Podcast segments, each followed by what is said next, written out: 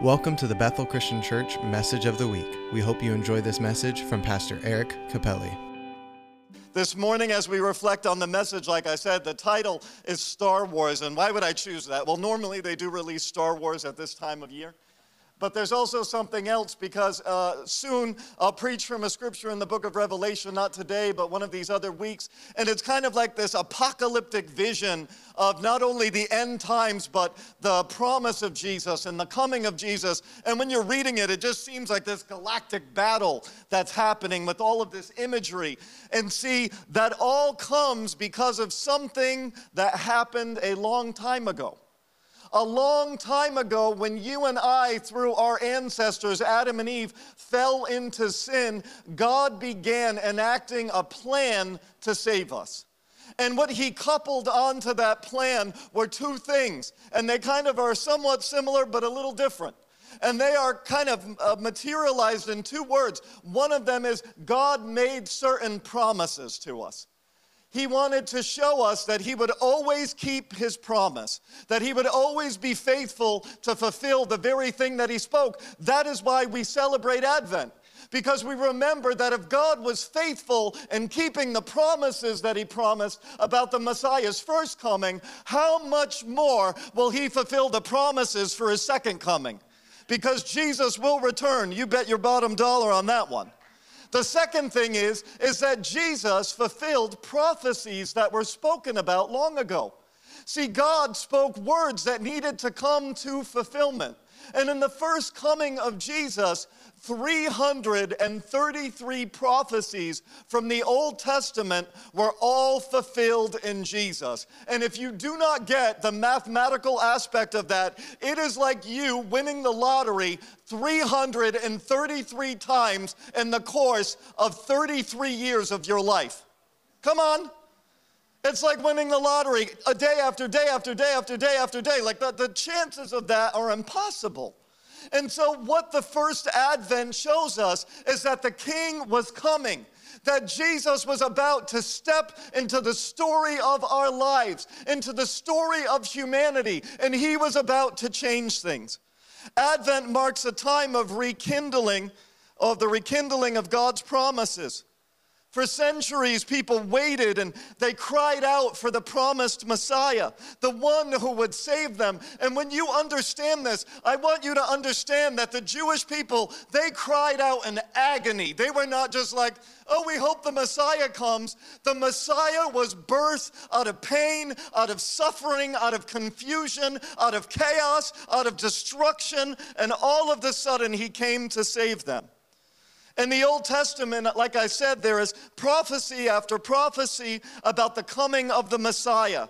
And finally, after much waiting, the promises and the prophecies were all fulfilled in Jesus.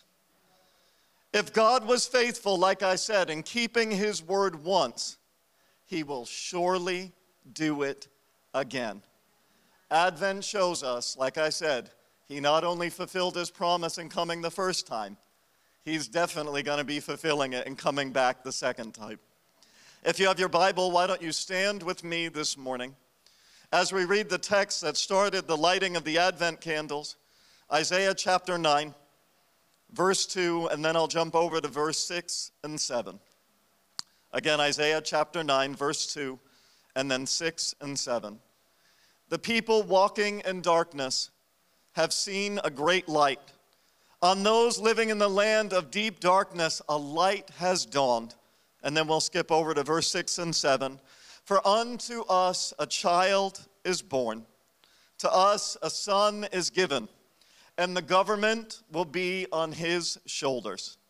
And kind of let it sink in. I know that we know this, we see this on Christmas cards and everything, but let it sink into your heart.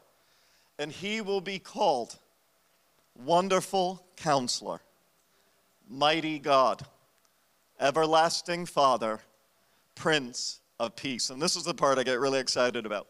Of the greatness of his government and peace, there will be no end.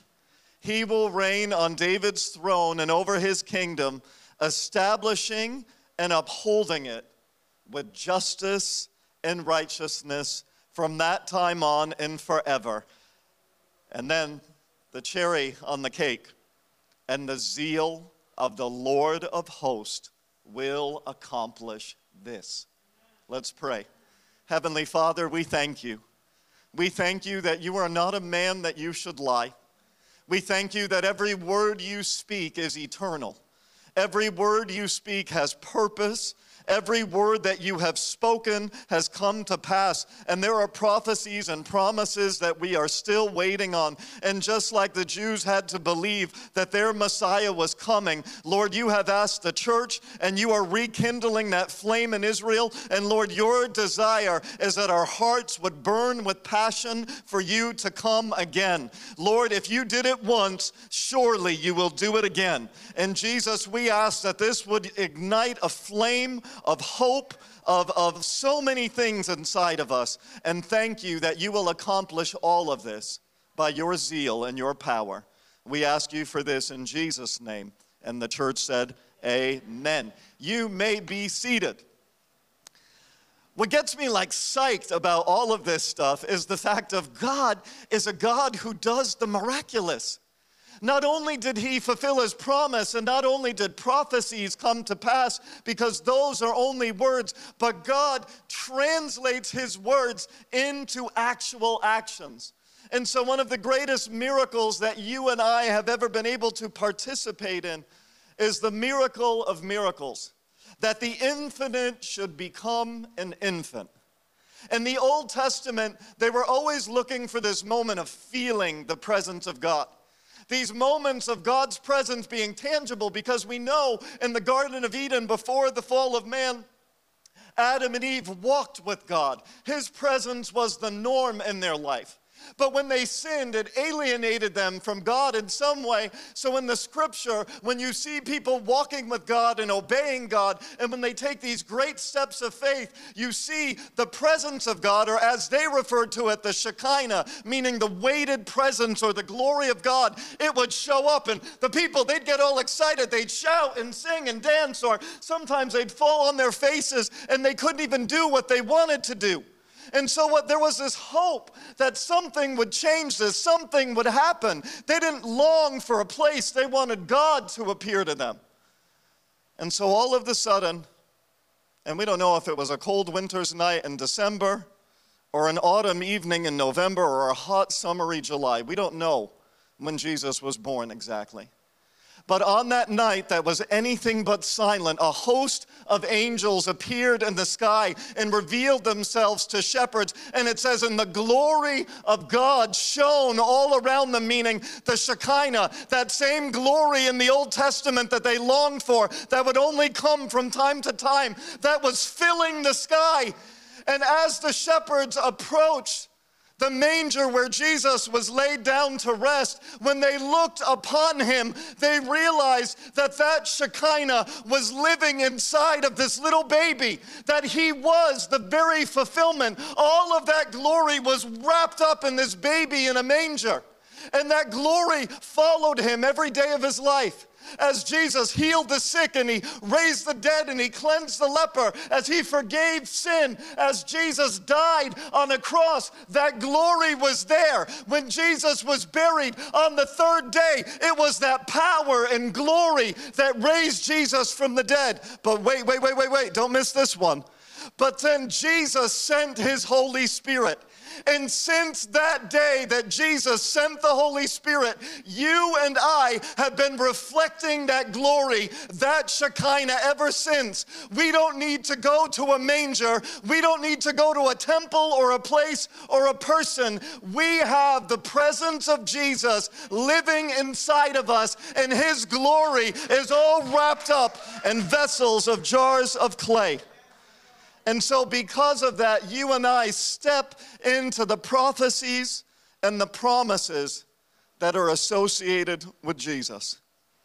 The first promise that was promised comes from the very first prophecy that was spoken about the one who would come to deliver them. The first promise is the promise for deliverance. And man, I like deliverance. Deliverance is a good thing.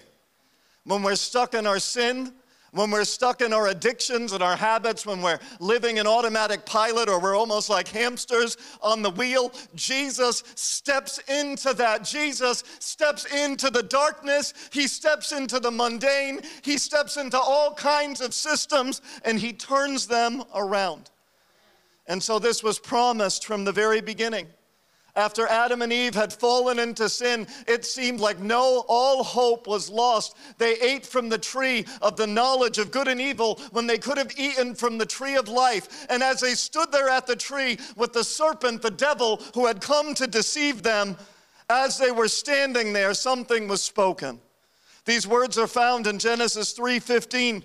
When God speaks to the serpent and he speaks to the woman, and he says to them, I will put hostility between you, meaning the serpent, and the woman, and between your offspring and her offspring. He will strike your head, but you will strike his heel.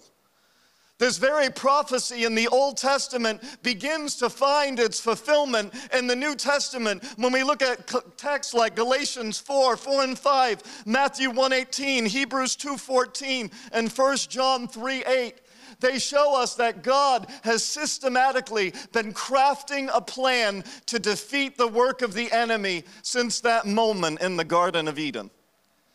I don't know about you guys, but God's revenge kind of is creepy sometimes. Because revenge in human standards is when I am feeling all pent up in emotion and I want to get my revenge, I get it immediately. But in God's divine plan, his revenge against the enemy is a three step plan of defeat. Instead of a quick death to the devil, God is purposefully allowing Satan to slow bleed for all of eternity. Come on. The very person who wanted you dead, the very person who tries to corrupt your life, the person who brings sin and sickness and problems into our society, this very person will slow bleed. It's almost like God, for all of eternity, will hold him on the cusp of life and death, but not allow him to die. That's my kind of vengeance. And maybe it sounds a little bit sadistic, but God is not a sadistic. God wants him to pay the punishment for what he did, and he will pay that. And so, as the Bible shows us, it says things like, He will strike your heel, but you will crush his head. When did that happen? What does that look like in the scripture? Well, step one was at the cross.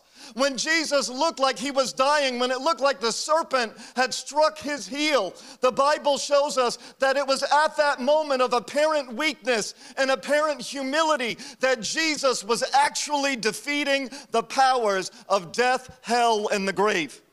See, it was at that first stage that the devil was defeated at the cross. It was there that Satan saw his defeat, and Jesus said things like, Now is the time for judgment on this world. Now that the prince of this world will be driven out. John 12 31. See, what Jesus restored back in this plan of defeat was he restored back authority to humanity. We had no authority over sin. We had no authority over sickness and disease. But when Jesus came, when Jesus offered his life on the cross and was resurrected, he gave you and I the power of the Holy Spirit to step into dark situations and see the power of God manifested. Man, God's goal and his role in this is we kind of breathe things in. That's how I look at it, like relax in them. We relax when there's sin running rampant in the world around us. We relax when we hear about sicknesses and diseases. People get afraid, they get fearful. That is not how God has asked us as the church to position ourselves. He has asked us to position ourselves in faith. He has asked us to position ourselves with authority. See, we are the answer to these problems. We are meant, like Christ, to step into the darkness with the light and the glory of Jesus inside inside of us and to say no, no, no to the work of the enemy and yes, yes, yes to the kingdom of God. And see, that's the mindset that we need to have. The second step that's part of his plan is that Jesus' second coming will really separate what I call the men from the boys and the ladies from the girls. See, when Christ eventually returns to the earth, he will bind Satan and place him into the abyss. Revelation 21 through 4. Jesus will establish his millennial kingdom here on earth, a kingdom that lasts for 1,000 years. During that time period, he is going to take the devil and throw him into an abyss. And I don't know if you really realize what that means is, but it's like being put in a dryer on tumble dry for 1,000 years. 1,000 years, the devil's gonna be tumble drying and falling and falling and falling and falling and falling and falling. And that's Jesus' way of going, nanny, nanny, boo boo. Ha ha, I got you. And then after that happens, after the enemy comes out, and there's going to be this time period of retesting for all those that are alive during the millennial reign, finally, Jesus will say, Enough is enough and the throne of God will be established. And those that follow Jesus will be judged according to the things that they have done. And those that do not know him, that have refused to follow him, will be banished to the burning lake of fire. But do you know who's the first person that's going in? Satan himself. And it says, eventually Satan the serpent will be cast into the lake of fire along with those who followed him. Revelation 20, 7 through 10. Scripture looks forward to the day when the serpent's head will be crushed. Come on. Come on. I don't know if I'm allowed to say this on the live stream, but during the summer we had a snake that kept trying to visit us. And we have these stone steps, and they like the stone. And I was pretty much fine with the snake because I'm not really worried about it. But this thing scared my daughter because it kept coming out and it wouldn't leave. And so one day, as we came to the house, I was finally sick of her being afraid of this thing. I went in the house, I got a garden hoe, and I boom, boom, boom, and I killed that thing. It was done. And it gave this like sheer exhilaration. And that is how God feels. The very enemy of our souls, his work will be extinguished. The threat and the sting and the fear of him will be gone forever and ever and ever. Jesus has brought us out a great and mighty deliverance. The second thing that was promised in the scripture was the promise of healing. It says in Malachi chapter 4, it says, But for you who fear my name, the Son of Righteousness will rise with healing in his wings. Not only is there deliverance, but there is also healing. And I love the way that this scripture is seen in the light of the New Testament when it comes to fulfillment. If you have your Bible, let's look at Matthew 9 21 and 21. It says, And behold, a woman who was diseased with an issue of blood for 12 years came behind him, and she touched the hem of his garment.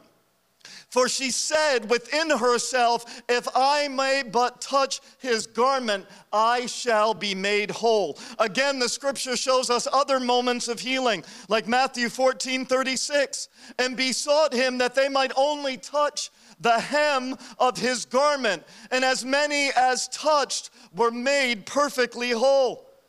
And wherever he entered into villages or cities or country, they laid the sick in the streets and they besought him that they might touch, if it were but the border of his garment. And as many as touched him were made whole. Well, what does this scripture in Malachi 4 have to do with the scriptures I just read about them touching the hem of his garment? Well, in the Old Testament, it says, the Son of Righteousness will rise with healing in his wings. And you and I, we're Westerners, so we're thinking of wings, like a bird. He'll rise with healing in his wings. But in the New Testament, Jesus was a Jewish man, meaning he went along with Jewish customs. He wore Jewish clothing, meaning he wore a prayer shawl and the border of the prayer shawl had tassels, and the tassels on that garment, they were referred to in that time as the wings of his garment. And the people of that time, because they knew Malachi 4, they said, if we could just touch the wings of his garment, we shall be healed. And Jesus, who healed then, he spreads his wings out over us, and his healing becomes known to all of us. And that is why, even in the New Testament, they gave garments to people that were prayed over. They said, Oh, please pray over my jacket. I'm going to bring it home and throw it over my kid. They knew that the healing power of Jesus was still relevant. See, unfortunately, we kind of breathe in the developments of modern society. Like the Church of Laodicea, we think we have it all. The church of Laodicea was very good medically. They said, We see, we see, because they had invented this medical salve that would go on the eyes and it would heal eye conditions. And so they would walk around saying, Oh, we're proud, we can see, we can see. And so, as a Western culture, we can kind of ride on our medical advancements and we can think we've reached it all. But at the end of the day, God is still saying, I am your healer. In Jesus, I am your healer. Come to me because at the cross, there is not only salvation, there is also healing for our bodies. Come on. See, Christ is the good physician.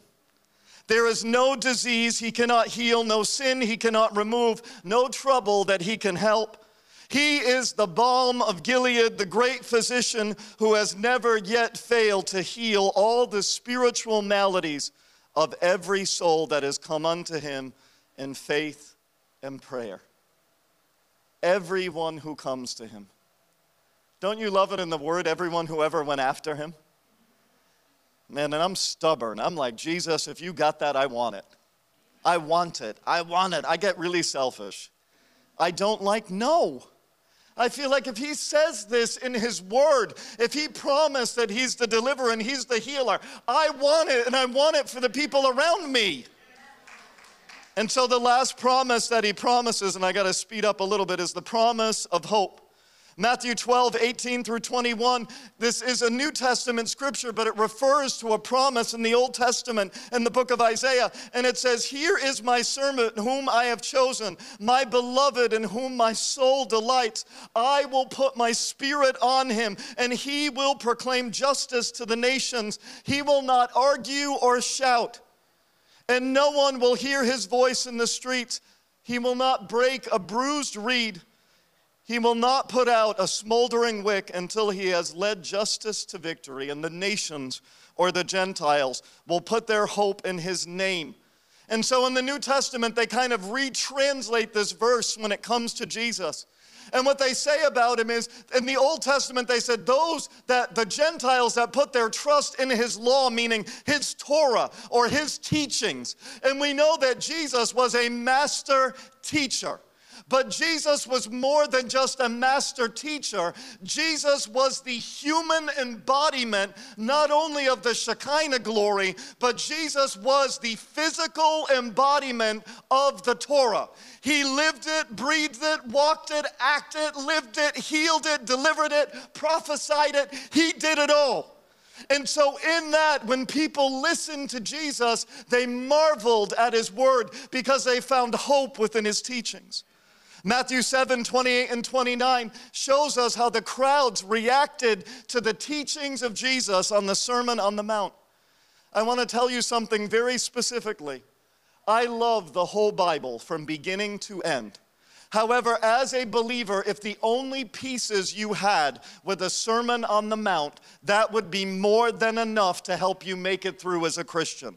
And so when Jesus concluded his address, meaning the Sermon on the Mount, the crowd was roaring. They burst into applause. They had never heard teaching like this. It was apparent that he was living everything that he was saying. Quite a contrast to the religious teachers of his time. This was the best teaching that they had ever heard. And what I want to draw from this is, is Jesus bringing hope, as sometimes we have a distorted view of what hope is supposed to look like. Sometimes, as believers, we want to establish what I refer to as American Christianity instead of the Christianity that flows from the pages of the Bible. See, we were proud as a nation when we did certain things, and I don't belittle those processes, but I think that God is trying to reshift us. Sometimes He turns society upside down to show us as believers what is this all about? See, we look oftentimes to the founding fathers, and there's nothing wrong with those men, even though there really is sometimes. And the founding fathers, the gods that they believed in, the God they believed in was a God, and that system is referred to as deism. You just, it's kind of like making a big clock and the cogwheels work because you wound it up and then you leave it alone. To them, God was the one who created things and he left it alone. They did not believe in supernatural intervention, they did not see humanity the way that the Bible sees humanity.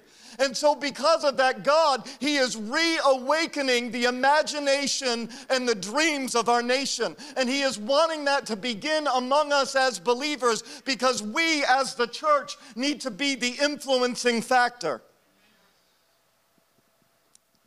Kurt Vonnegut said the following, and I thought it was very pertinent to this. He said, For some reason, the most vocal Christians among us never mention the Beatitudes. Matthew chapter 5. But often, and even with tears in their eyes, they demand that the Ten Commandments be posted in public buildings. And of course, that's Moses, not Jesus. I haven't heard one of them demand that the Sermon on the Mount, the Beatitudes, be posted anywhere. He says, for example, Blessed are the merciful in a courtroom. Blessed are the peacemakers in a pentagon. Give me a break, he says. And see, this is what it gets down to for me. I have lived in a society that champions certain idealisms, but these are idealisms that do not line up with the teachings of Jesus. And the reality of being a believer means I follow the teachings of Jesus. I do not want to be a cultural Christian. I want to be a follower of Christ in the day and age in which I live. So let them post the Beatitudes all over the place. This morning, if we can stand together, we're going to celebrate communion. And really, it's a genuine celebration. I close this morning with the following. I started with Star Wars, I'll end with Star Wars here. The stars may fall but God's promises will stand and they will be fulfilled. I want us all to be very much aware of the fact that King Jesus is coming. And in the meantime, as we wait for him, he is still the God of deliverance. He is still the God of healing. He is still the God of hope. And his teachings, meaning the embodiment of his teachings through us, meaning that you and I are living, acting, walking, breathing, talking, thinking, dreaming like Jesus, that that becomes the reality of the Christian life. And so, Jesus, when he died on the cross, like I said, he turned the systems upside down. He took the brokenness of this world and every broken system, what you and I call the status quo, Jesus broke those. Every religious institute, he broke them down. Every thought and imagination, every wrong theology, he broke that down. Jesus got to the core of the matter with people. And he said, let's not look at what separates us, but let's look at what unites us. And so when Jesus' body became broken, Jesus broke himself to make us whole to cause us to be one family in Him. And as Jesus took the cup and he lifted it on the night that he was betrayed, he said, This blood is a symbol of my new covenant. This blood, people, it is through the blood of Jesus. The blood of the Messiah that was promised, that would be the suffering servant. It is only through his blood that we can be delivered, healed, and have hope. And so today, as we drink and eat, we are not just banging back a piece of bread and some grape juice. We are remembering what Jesus did for us, and that remembrance is powerful because what we are saying is, Jesus, I associate with everything you did, and let it be in my life as it was in your life. May the promise of your coming be something that's alive and well within me. Jesus, we give you thanks. We thank you for your body that was broken for us so that we could be healed and whole. Jesus, we thank you for your blood that was shed so that our sins and our sicknesses and our sorrows would be alleviated. Lord, we ask today that as we eat and as we drink, that we would realize your dynamic presence, your Shekinah, is living among us. He's living inside of us by the power of the Spirit. And if there are those that are here this morning that do not know you, Those that are watching online that do not know you, I pray that as they eat or drink or as they say this prayer, that they would say, Jesus, reveal yourself to me. I want to know you. I want to follow you. I want to follow you all the days of my life. I thank you that you have defeated all these things. And so I want to follow you and serve you. Today, as we eat of his body, let us eat and remember we are one body in Christ.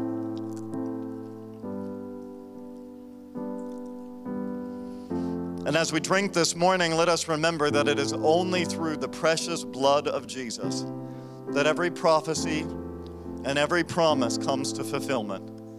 The blood of Jesus will never, ever lose its power. Thank you, Jesus. After you've had the ability to drink the grape juice, you can lay it in the pews in front of you. There are little holders. And I want you, as we close this morning, to just lift your hands to the Lord. Lift your hands to Him as we thank Him for His goodness in our life. Thank Him for His deliverance. You know the areas in your life that He's delivered you from. Begin to thank Him for those things. Name them. Name the areas that you know that He's helped you out with. Make it real today. Begin to thank Him for the areas that you know that He's healed you, whether He's healed your body, your mind, or He's even healed your soul from addictions or just uh, sins that are repetitive that you just can't get rid of. And lastly, let's thank Him for giving us a hope where there really was no hope anymore. Jesus is more than just the reason for the season, Jesus is the reason for my being. Jesus is the reason that I breathe and I'm alive. And I pray this morning that the reality of the presence of Christ would begin to touch you and wash over you. Just like the shepherds saw in that field that the glory of God appeared, and as they raced and hastened to see that baby lying in a manger, I pray that that same presence that they saw reflected off of this baby, that his presence but he's no longer a baby. He is the risen Christ seated at the right hand of the Father with power and majesty. He is reflected in you by the power of the Spirit. I pray today that you would receive the Holy Spirit, that you would receive His presence, and that as you march into this world, that you would do it knowing that the teachings of Jesus, that by you being a follower of Jesus, you are bringing hope to the hopeless like the prophecy that was spoken this morning in the service, that we would direct people to Christ. That we would direct people to Jesus in this season as they're singing Christmas songs without thinking about it, as they're going about their lives buying gifts and presents, that we would offer Jesus to people and say, This is the way, walk in it. You have the answer, you have the solution. Jesus, let your blessing rule and reign in the hearts of each and every person. We thank you and praise you in Jesus' name. Amen. Thanks for tuning in to the Bethel Christian Church Message of the Week. Head to bethelcc.org to stay up to date with everything that's going on at Bethel Christian Church.